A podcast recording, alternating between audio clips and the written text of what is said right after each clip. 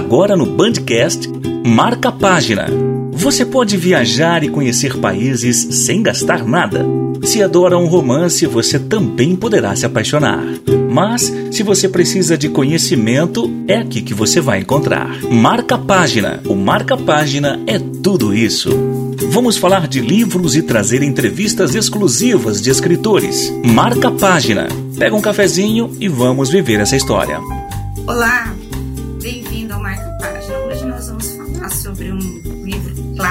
mas que ele tem resistido ao tempo por conta dos ensinamentos que ele passa, que é, hoje na verdade nós vamos falar sobre as sete lições da arte da guerra para a vida. Quem vai falar sobre esse livro é o tradutor Oshio Shi. Ele também é escritor. Bem-vindo ao Marca Página. Ah, enorme prazer estar com você, Rose. Tá certo. Eu acertei teu Bom nome? dia. Eu não sei se eu acertei, mas eu posso falar só Chiu, né? Chiu, tá ótimo. É Tá Chiu ótimo, mesmo. Bom, primeiro, é, você é naturalizado brasileiro. Como que você veio? Você é de Taiwan, veio para o Brasil? Você veio estudar, trabalhar? Como que foi Ah, isso? então, eu vim com cinco anos com a família que me trouxe. Nós somos imigrantes de Taiwan. né? Eu nasci em Taiwan, Uhum. Taipei, na capital, capital Taiwan. Eles, a gente fala mandarim, né? E daí depois eu fui fazer a primeira série aqui. Logo em seguida, foi assim tudo uma adaptação tranquila, né? Ainda bem, né? Para em relação a essas essas mudanças todas, né? Que eu comecei a ter em São Paulo. Eu cheguei em São Paulo, né? Sempre fui de São Paulo aqui, capital. Ai, que bom. É. É, pelo menos você não sofreu nenhuma discriminação? Foi tranquila a tua, tua vida aqui no Brasil? Foi, foi. É até a questão de, de da língua portuguesa, né? Eu tive Uhum. umas aulas particulares no começo, na primeira série. Então, quando Uhum. é, você é criança, você se, se adap- adapta, né? Você Uhum. aprende rápido a língua. É lógico que que é o que eu sempre falo, né? Quando eu entrei na, na universidade da USP, ainda cometia meus erros de português, né? É. Fez Mesmo assim. filosofia na USP? É, então, fiz filosofia na, na mestrado. Na graduação, eu fiz Ah. letras, né? Ah, tá. Letras, português e grego, né? Ah, perfeito. Esse foi, foi muito bom. Agora, voltando aqui para o nosso livro, que foi lançado recentemente, Sete Lições da Arte da Guerra, do Su, Sun Tzu, é isso? É, o pessoal pronuncia Sun Tzu, né? Só que Sun no, Tzu. origi no, no original chinês a gente fala Sun Tzu. Ah, ok. Tzu, né? Vou nem tentar repetir, porque senão eu vou cometer um erro aqui. Pois é, pois é. Esse livro, ele é tão importante e ele continua atravessando os anos com essa importância que ele tem. É, ele é importante porque, na verdade, assim como todos os clássicos, né, ele acaba, como por exemplo, vou citar o Dao De Jing, o I Ching, né, aliás, na, na introdução, no prefácio do, tem um livro aqui da, da Arte da Guerra na edição da editora do Pensamento, né, Uhum. que é essa aqui, ó, Uhum. ela é mais antiguinha tal, da Pensamento, foi traduzida do, do inglês, Thomas Cleary. Então ele fala que, na verdade, assim, o livro tem dimensão ética, a gente pode falar hoje sobre isso, a dimensão ética, política, a dimensão humana, né, psicológica, então... É, eu, como eu digo, o Dao De Jing também, que eu, que eu traduzi também pela editora Mantra, né, que está saindo Uhum. pela editora Mantra, as duas, os dois livros traduzidos diretamente do mandarim, com edição bilíngue, né, também. Lembrando que para o pessoal que mandarim, no caso do, do antigo, que é usado pelo Sun Tzu e pelo Lao Tzu, por exemplo, eles não são mais usados na língua moderna chinesa de hoje. É por isso que Ah. para os próprios falantes chineses é, tem que ter a tradução do, do livro para eles mesmos, entendeu? Para a versão atual, chinês, né? É lógico que os, ideo, os ideogramas são os mesmos, mas a, gramática está que se- se- seria de modo análogo a como o grego moderno e o grego antigo, o grego clássico, de Platão e Aristóteles. E muda Então- o conceito quando você traduz essa muda o conceito das palavras, a gênese da palavra? Sim, ó, como, como a tradução, ela sempre vai perder, né? Em Hum, muitos aspectos. Mas o que o tradutor se esforça, né, se empenha na medida do possível para fazer, é sempre saber recorrer às fontes, mas, por exemplo, no caso eu recorri aos comentadores chineses, ao, a uma tradução, é, ao tradução versão versão chinesa da da língua antiga chinesa, para que a gente possa estar tá mais fide, é, próximo né, do, do, do, entendimento. Uhum. Então, melhor do que se você fizer da tra, uma tradução de uma versão francesa ou de uma versão né, em inglês ou de outra língua. Então, é assim que eu fiz com o Daldadin, eu tenho recebido bastante, nesse sentido, feedbacks das pessoas, né, para dizendo, elogiando, seja professores da USP, seja leitores comuns mesmo, então é, então é muito gratificante poder estar tá de novo com, quer dizer, com tantas traduções que já temos, né, da arte da guerra, a gente poder contribuir mais com uma outra tradução que não é só tradução, mas também uma interpretação. Então, eu, lá no Arte da Guerra eu fiz meus comentários aos capítulos, né? Eu fiz com Daldedim, mas não foi publicado. Depois eu uhum. fiz para os meus alunos, que eu dou aula de taoísmo também, né? Então, uhum. É, e o, como eu estava falando, a arte da guerra, assim como o Dao De Jing, ele é um livro aberto, né? Ele uhum. possibilita muitas aplicações, muitas, por exemplo, não necessariamente, como o título diz, a guerra, né? Uhum. Aliás, o próprio, o próprio, uma das coisas que eu estava vendo, inclusive antes da nossa entrevista, uhum. é, eu estava pensando a a, é, pode parecer meio paradoxal, mas o livro ele nos, ele nos alerta, inclusive, para os riscos da guerra. Hum. Não é só bélico, não é, não é um incentivo à, à guerra, incentivo à luta. É ao contrário, muitas vezes, é isso é que é a abordagem do Thomas Cleary aqui no, prefácio, mas também se vê no Zhuge Liang, né, que é um outro comentador uhum. antigo. O Zhuge Liang ele vai nos ensinar também através de seus comentários. Tem uma tradução aqui que é de português, né, da editora Madras. Aqui tem os uhum. comentários de Zuguelian, que era um general, e ele diz que o guerreiro precisa ter ética também. Né? Então, uhum. na verdade, isso tem uma ele esse livro só para contextualizar, ele surgiu na época dos reinos combatentes, no século entre o século V a 3 antes de Cristo, né? E nós estamos falando de uma época que era muito conturbada, com muitas guerras, inclusive é um pouquinho antes é que veio o Dao De Jing, o clássico taoísta Tao Te Ching, né, que a gente fala. E esse livro do Sun Tzu, Arte da Guerra, foi influenciado pela Arte da Guerra e pelo I Ching, né? E vai, é, vai ser muito importante nas, na, no campo das artes marciais também, uhum. né? É, papel que já foi desempenhado pelo Dao De Jing. Então você percebe como tá tem uma relação aí com não não é só a guerra o ponto fo, o focal, né? Mas também a ética, a, a, uma concepção de mundo também tem a ver com o, o, os, as energias yin e yang que ele menciona também em alguns pontos, tá? são as lições que se prende. Quando você, quando ele fala da ética, qual é o conceito de ética e como ter ética numa guerra, né? Porque ali você está para destruir o teu inimigo. Aí a gente vê hoje em dia, por exemplo, acho que a maior situação hoje que nós estamos vendo é em relação ao Afeganistão, né? Isso. Com a saída dos Estados Unidos, lá o povo abandonado, as pessoas se matando, segurando no avião. É, é, que ética é essa que, que a gente que pode ter não acontecido ou não ter sido cumprida nesse acordo lá nos Estados Unidos e que os civis acabaram ficando é, nesse vazio, nesse, nesse abandono todo e qual que é a ética que o, o escritor ele fala sobre é, nesse livro. É, ó, então para elucidar e para não gerar mal entendidos, né? Uhum. É, tem dois capítulos do Dao De Jing uhum. que vai influenciar que o Sun Tzu leu, né? Uhum. E eu vou ler aqui porque é do uhum. Lao Tzu, né? Quem uhum. auxilia é o capítulo 30, para quem tem pessoas que já sabem do Dao De Jing, então eu falo capítulo 30. Uhum. Quem auxilia o Senhor dos homens através do Dao não utiliza a força das armas diante do mundo porque esta ação provoca represálias. Onde está acampado o exército, nascem espinhos. Após imensas batalhas, irrompem os anos tenebrosos.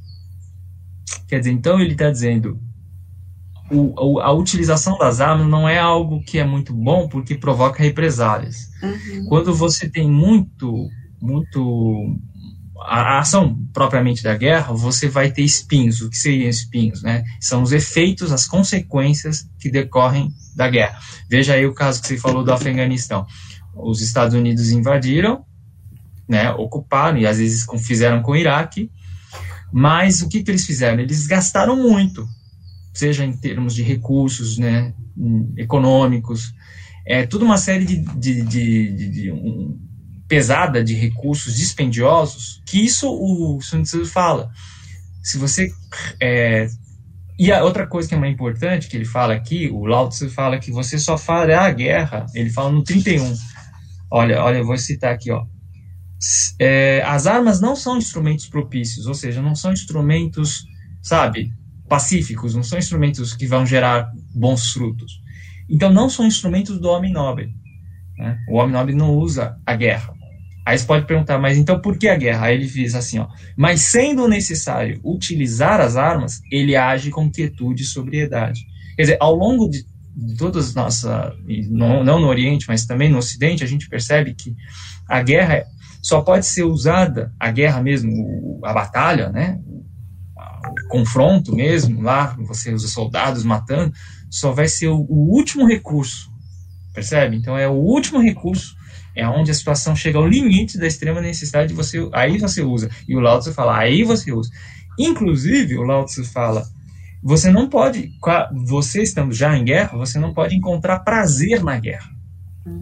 Você não pode ter esse prazer, que é a insanidade, né? É insano, porque o Lao Tzu, né, como o Dao De fala várias vezes, é necessário que o homem sábio o homem governante se torne sábio. Mais ou menos como a ideia de república do Platão, né? Que o Platão uhum. precisa que o, o, o, político venha a ser filósofo, né? Por quê? Porque senão ele atende aos caprichos arbitrários e tudo mais, né?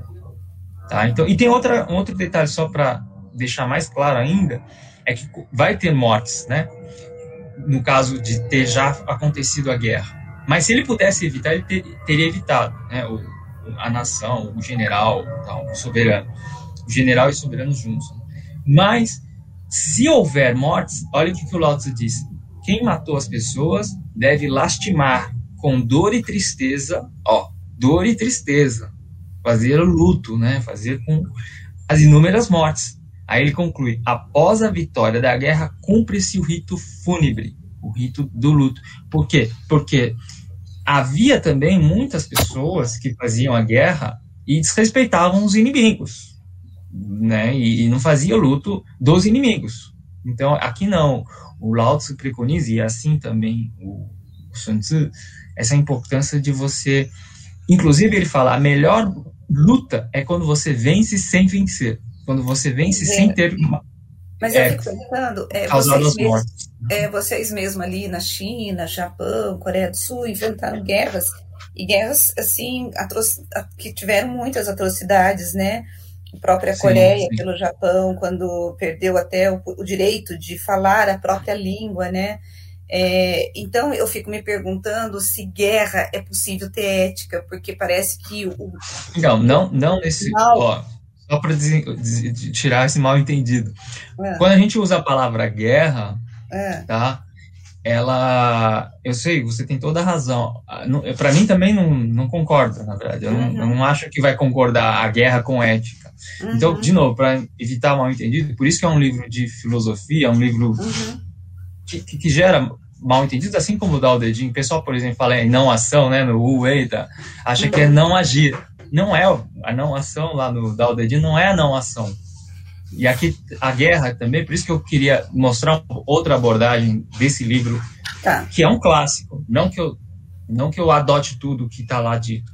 Aliás, uhum. nem Platão poderia se fazer isso, né? Que eu sempre falo para os meus alunos, tem que contextualizar. Platão viveu na época dele, né? não é porque na época ele, o Platão era uma, ele tem uma visão aristocrática que eu concordarei hoje no pleno século XXI. Não concordo. Tá. Né? Ainda bem. Mas o que a gente pode ganhar. Mas a essência da vida tem Isso, o uhum. estudo dos antigos, de Platão, uhum. de, de, de, Aristóteles mesmo, Aristóteles. mesmo São Tomás de Aquino e mesmo esse cara que é o, o Sun Tzu.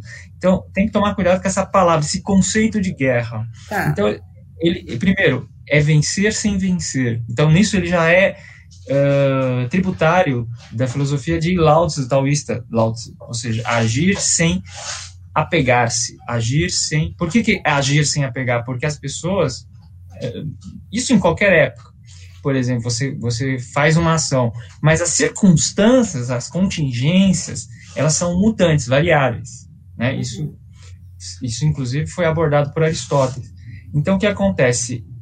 Esse livro pode ser visto não como exatamente com cunho, com o objetivo de fazer a guerra física. De bélico, não é bélico, são as lições estratégicas. Lições estratégicas. Tanto que é usado por empresários. Isso, Os empresários não vão fazer a guerra. Esse né? livro ele, ele foi tá. escrito para quem e quem que, quais são as lições que, que ele pode, podem, pode ensinar. Por exemplo, tem algumas uhum. coisas aqui que eu vi. Qualquer um pode ser um é. soldado, é. o intelecto é maior que a força bruta. Quais são as lições que você quis uh, trazer para que essa pessoa possa perceber que ela pode uhum. é, ajeitar a vida dela, ou pode tomar, Sim. adotar algumas estratégias que vai facilitar para que ela alcance o objetivo que ela se propõe. Ah, maravilha, Rose. Então, é, para responder isso, a gente tem que ser bem sucinto, porque tem muitos aspectos, né? Sim. Uhum. Mas a primeira coisa é, pode parecer um paradoxo, mas eu vou ler aqui algumas coisas aqui interessantes aqui uhum. Do, do, comentário que até melhor me ajuda aqui. Uhum. Um, na nossa vida, inclusive eu remeto à nossa vida, sabe? a, a hoje, né? Uhum. Uh, citando até o Lao Tzu, o Dao do céu é bom em vencer sem disputar. Então, essa ideia de vencer, mas sem disputar. Porque quando você vai disputar, como eu estava falando antes, você pode ter a ganância, você pode ter a cobiça, você pode, né? Como, toda, como todo ser humano, né? Com suas paixões exacerbadas. Uhum. E aí vai cometer excessos e arbitrariedades.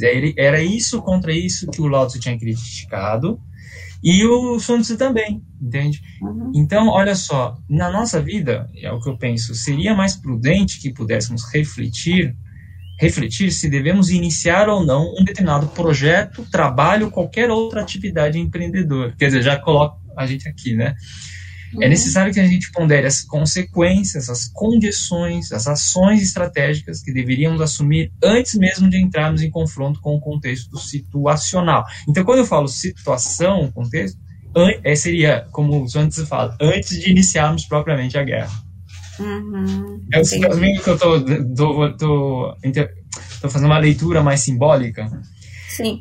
Na verdade, você está tá levando o ser humano a ser mais reflexivo antes de tomar qualquer decisão, fazer qualquer escolha, por conta das consequências que isso podem trazer para ele.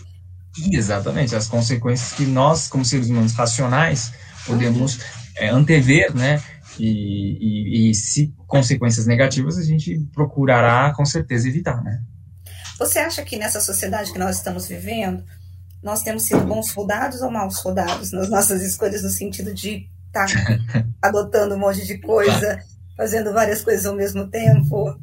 É, então, como eu estava até vendo um documentário daquele filósofo coreano, cujo nome é difícil de pronunciar, mas você sabe uhum. que eu tenho falando da sociedade do cansaço, né? Uhum. É, eu tenho refletido muito, eu sou leitor de Deleuze, Foucault, uhum. muitos filósofos e tal, na medida do possível, é lógico. Né? Mas eu percebo que nós estamos, é, estamos vivendo uma época muita saturação de informações, né?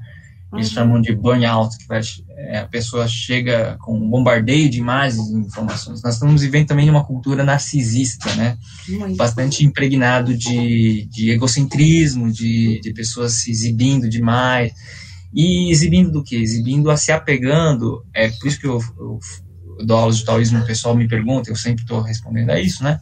Uhum. É, as imagens externas, né, aparências, né, então a gente vive uma sociedade de simulacros, de aparências, né, e nas sociedades antigas, uh, eu, não tenho, não sou saudosista, viu, porque as pessoas podem achar que eu estudo os clássicos os antigos porque eu sou saudosista, não acho que o mundo antigo é melhor ou pior, né, a questão nem é uhum. essa, mas é perceber que aquilo que os antigos refletiam sobre as nossas emoções, né, psicologicamente falando, filosoficamente falando, sobre as questões éticas são fundamentais para a gente trazer soluções para nossos problemas de hoje, né? Por exemplo, isso que eu estava falando.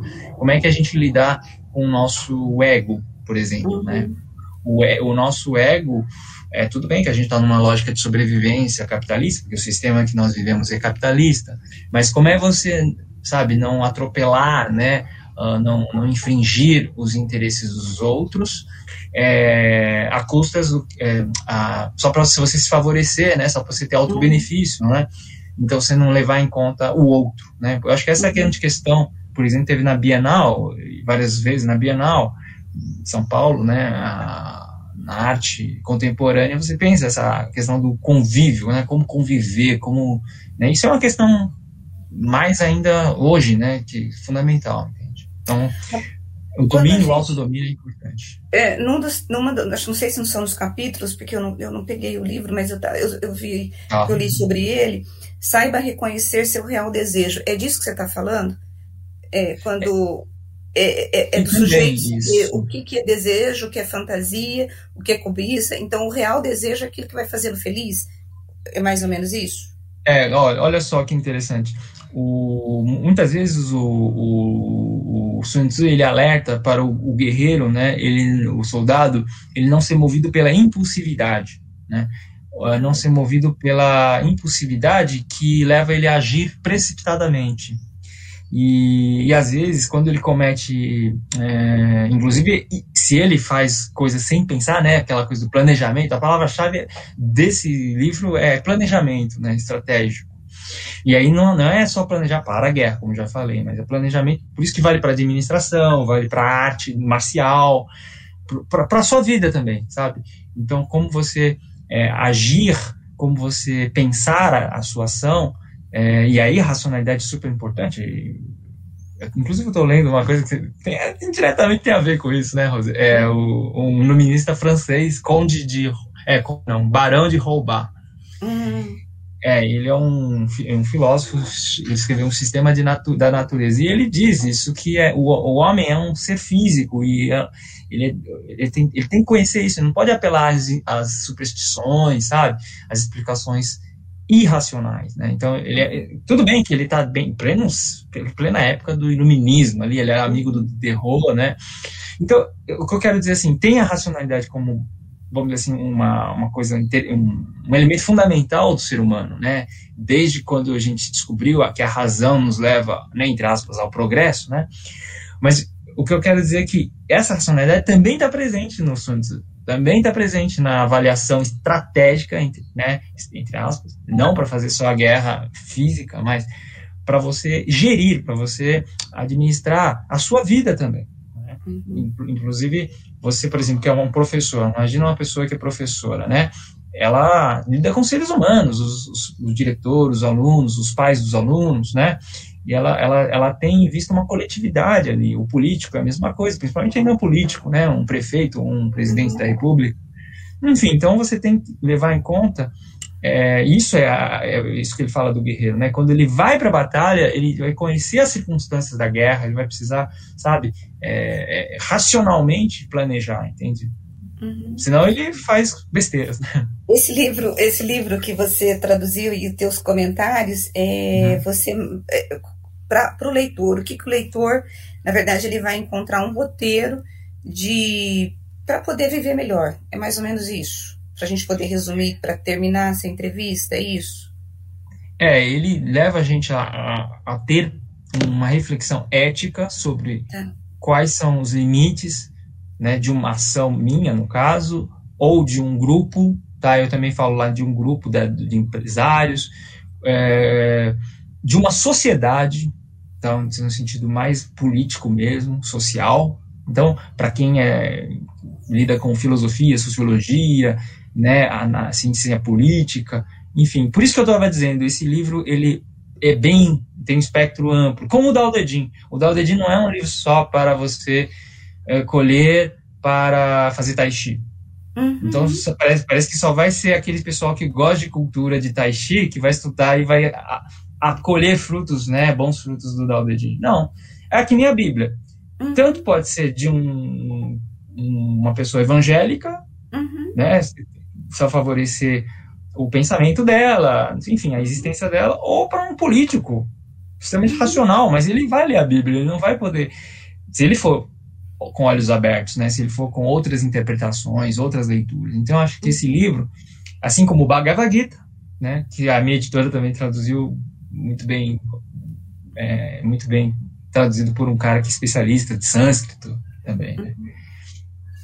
Legal. Esse livro está em todas as. Está na Amazon, o seu livro? Ou não? não, o que acontece, ó, você está me falando isso, eu fiquei até meio curioso, estava sabendo se o livro tinha sido publicado e tal, e a, a editora falou que ia publicar, e aí demorou, falou uhum. que uma coisa da capa. Aí eu meio que joguei no e-mail de novo lá, e aí uhum. o, a, a editora me falou ontem que. Uhum já saí na quinta-feira agora, e, mas é uma pré-venda, e então. E eu tenho direito meus exemplares, né? Então eu falei que eu precisava, porque o diretor do Centro Cultural de Taipei, que eu, eu dei aula no Centro Cultural de Taipei, aqui em São Paulo, na Liberdade, no bairro ah, da Liberdade, ele faz o intercâmbio, né? Ele é responsável. Uhum. E, e eu precisava dar um exemplar para ele, inclusive para somar possibilidades uhum. de trabalhos futuros, né? Uhum, tá. Então é, o que, que, eu estava dizendo? É, então, e aí. não foi lançado é, ainda. É, foi, então, eu acho que tá, tá ainda. Ah, tá no quase ali. Tá, tá, ah, falta tá. uns dias aí para sair na praça. Ah, perfeito, então. Tá bom, bom, e aí, quando ele for lançado, ele vai estar tá na Amazon, vai estar. Tá, ah, é, é, o pessoal, o pessoal disponibiliza na Amazon, assim, como o meu dá o dedinho e o vazio perfeito. Aliás, deixa eu mostrar o vazio perfeito. Que é tá seu também, você traduziu também? É, Ou você escreveu? Eu traduzi. Não, esse aqui é o livro do Lietz que eu traduzi, do meio do ah, chinês, né? legal. né? Ah, então, deixa eu mostrar ah. mais perto aqui, tá? E esse Essa é editora... sobre...